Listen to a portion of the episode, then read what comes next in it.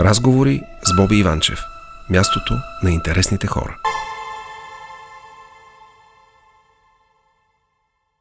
Мира, много ми е приятно, че сме заедно тази вечер. Аз съм щастлива. а, аз се чудех как да започна този разговор и прегледах различни материали за теб и си говореха за теб като социолог, като а, актриса, като певица, като писател. Не знам, аз бих започнал с това. Какъв човек е Мира Радева? Ми, най-простичкото да ти кажа, е, че аз съм зодия близнаци. И Честит зод... рожден ден на Патрица още веднъж. да.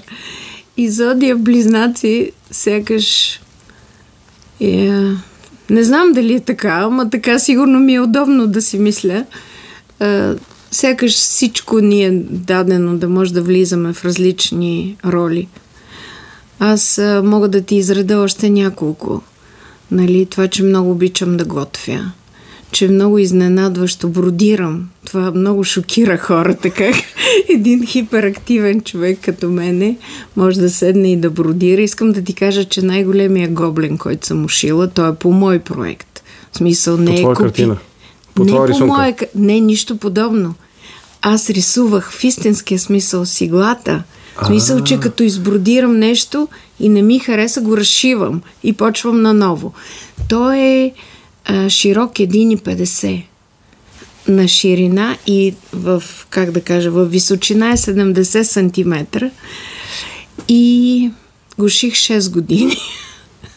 така че а, не мога да кажа какъв човек съм. Знам обаче, че а, единственото, което може да ме мотивира да правя нещо е емоцията, страстта, ако няма страст, няма защо да правиш едно нещо. Това е така. Аз, без да навлизам в личното пространство, искам да питам, постепенно ли взе решението да, да се откъснеш от а, социологията и да преминеш в другите ти ампула? Или рязко взе това решение? М- значи, аз а, първо винаги съм имала много паралелни дейности. Mm-hmm. То не е било Нали, много рязко се откъснах от, от сцената, от актьорството mm-hmm. на времето. Много рязко, защото хората не знаят. Те сега си мислят, че аз нали, на стари години съм решила да ставам певица и актриса, което разбира се не е така. А, мене за сцената ме откриха, когато бях на 4 години в детската градина да не разказвам там драмата, много плачех за майка си, никак не ми харесваше и сигурно затова лелките, учителките решиха да ме направят актриса. Да. Златка, златното момиче. Пър, това са първите ми роли, пролета, спомням си до ден днешен, но така или иначе, после имах една страст. А, то не беше страст, а желание. Исках много да се уча да свиря на пияно. Но моя баща и майка не можеха да ми купят пияно. Баща ми викаше, ще ти купят цигулка. А пък аз исках пияно, защото братовчет ми, който е на моята възраст, на 5 години му купиха пияно. И как може той да има, аз да нямам? Каква завист. да. И, и аз плачех за това пияно. И баща ми каза цигулка. И аз казах, не, не, аз не искам цигулка. Цигулката не е пияно. И той каза, виж какво сега, ти рисуваш и много хубаво рецитираш. Кажи сега, художествено слово или рисуване? Заведе в пионерския дом във Варна и аз, и аз избрах художествено слово. И така правихме там спектакли, с Варненския театър, с той Копеев, който играх Ана Спарух, сме били в един драм състав. И всичко това... Имаш да разказваш така. Да, да, имам такъв бурен живот винаги.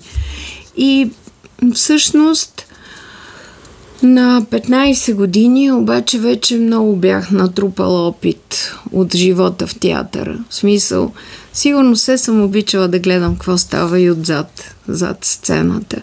Между другото да ти кажа, че първото си интервю съм дала на 9 години по радиото. Сериозно това, ли? Да. И това е много хубав момент, ти ме подсети. Радио Варна? Радио Варна, да. Това беше първото ми интервю. Не знам защо ме избраха мен да говоря, но после ми казаха, че имам радиофоничен глас. Това е така, чува се добре. И аз много се възгордях на 9 години. а, и така да е, на 15 години вече бях разбрала, че живота на артиста е много тежък. И не знам защо, дали са били някакви пубертетски неволи, някакви комплекси, но реших, че това по никакъв начин не може да бъде моя път. И реших, че трябва нещо друго да правя.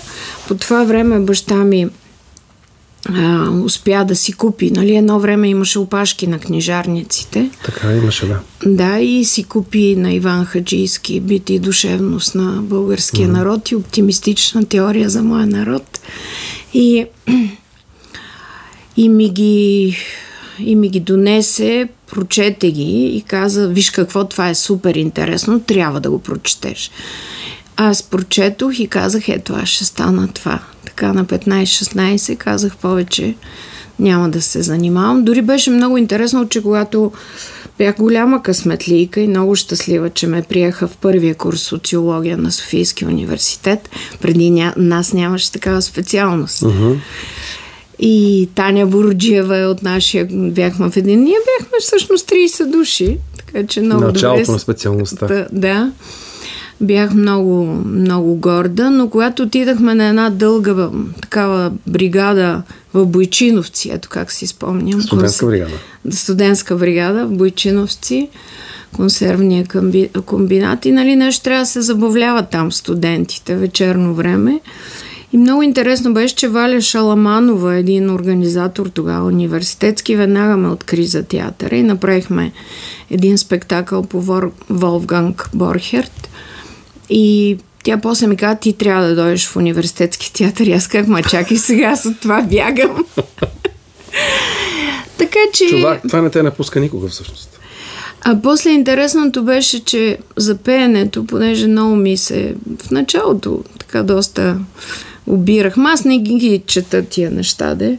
Но всички викат, тая пък къде е тръгнала сега да пее и така нататък. Всъщност в моето семейство няма човек, който да не пее. Всички пеят. Баща ми свираше на китара. Аз се омъжих за китарист. Дъщеря ми също се омъжи за китарист. Съдба. Сина ми е китарист. и неговата приятелка сега и тя. Така че всички вкъщи свират, пеят и така се случи, че всъщност винаги сме пяли в къщи, но сме го разглеждали като как да кажа, като нещо просто, което правиш за душата си, което ти е приятно да правиш. Което и... значи, че не си се пренесла в тази сфера рязко. Просто социологията е била като пауза в как се не, казва... аз мисля, че то е преплетено. Защото пък а, всяко едно нещо, което аз правя, минава по някакъв начин през социологията. Не мога да се откъсна, не мога да ги отделя тия неща.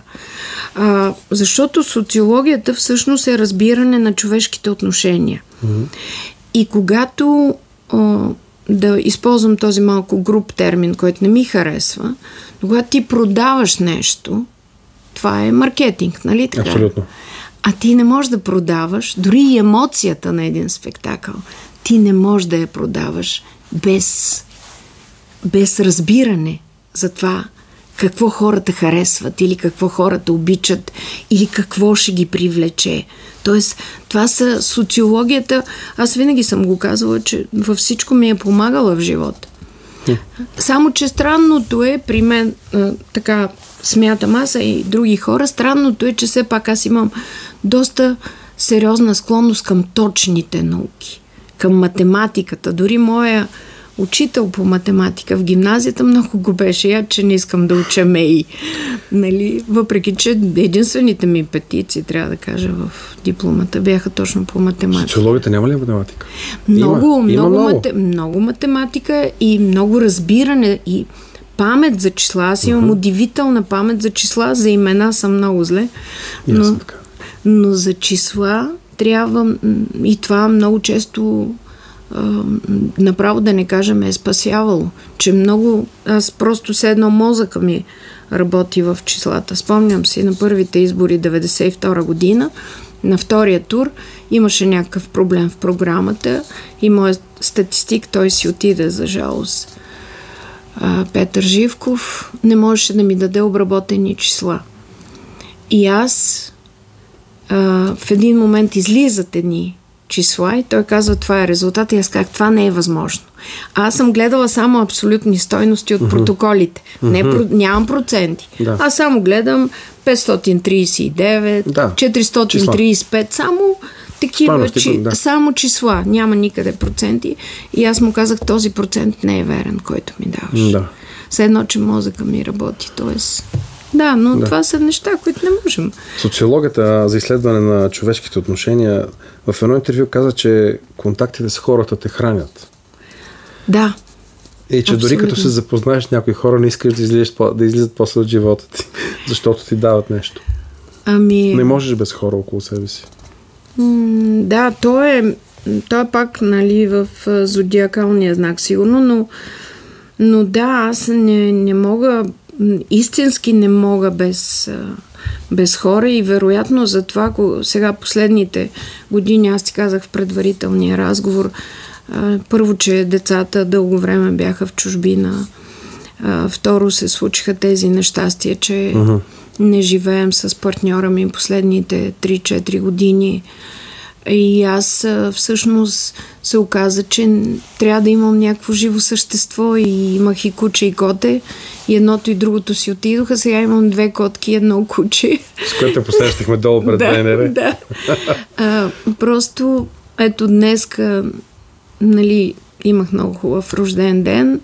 След това Вчера си отидоха сина ми и неговата приятелка и днес, като съм самотна, имам чувство, че трябва да изляза, да ходя по улицата, за, просто за да виждам хора. Много да, съм... дават енергия. А какво е планината за теб?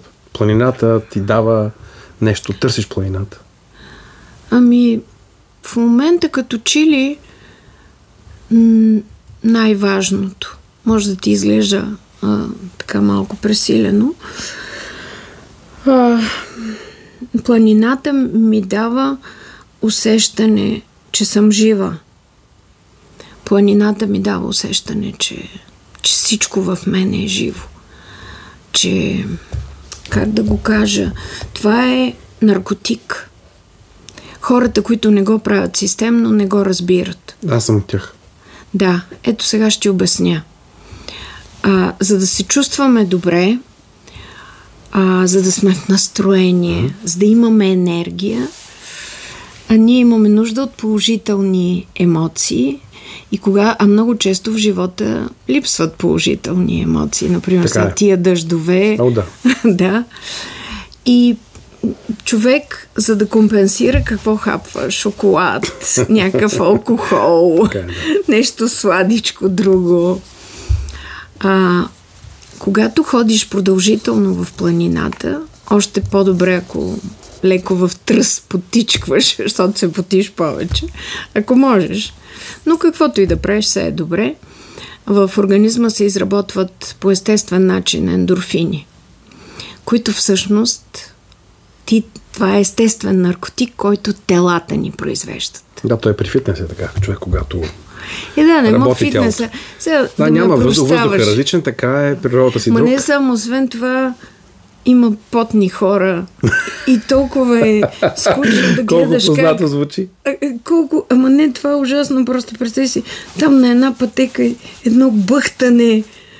А за мен е не знам, то е същото нещо, обаче друго е там. Всяка една секунда всичко се променя. Водихте за, към темата за планината, защото с твоя партньор сте минали от а, българското камино, от Ком до Емине. Два пъти съм го да, минала реално. Разкажи ми за това нещо. Какво е това усещане да минеш тези километри? Най-прекрасното. А, значи аз си признавам, че първо аз съм човек от морето. И а, летата ми там, дори когато вече бях докторантка, минаваха mm-hmm. на плажа. Ходех с една тухла, за да съм много учена. Да. Примерно с Томас Ман. нали, отивах. Но така да е, за мен общуването с морето беше много важно. Много добра пловкиня съм била винаги, без да съм била спортист. А, бях толкова луда на 15 години, че с една приятелка Ели, тя беше толкова луда като мен също, с плавници, а, без всякакво преувеличение, влизахме два часа навътре в морето. Ако не знам как сте го издържали, тук буквално свалям шапка. Не, то не е издържане, то е само удоволствие. Да. Ти не можеш да си представиш, това човек трябва да го е правил. Никога не би го направила сега. Тогава го правихме с нея. По часовник влизахме в 12, излизахме в 4. Значи толкова много плуваме навътре, а при това хората, които знаят, които плуват с плавници, те знаят, че плавниците са, те са трудни в началото, нали, защото тежи на кръга, но след това са, те са много бързи. Тоест ти влизаш наистина и като влезеш на голяма дълбочина, а, самото налягане те изтласква нагоре. Никакво усилие. Ти се едно летиш. Това е невероятно усещане. Не бих могла да го направя сега. А, тук ще те прекъснеш за ком ще си говорим след малко, за от ком да е мине след малко, тъй като искам да пуснем още една песен. Дами и господа, нека да чуем това.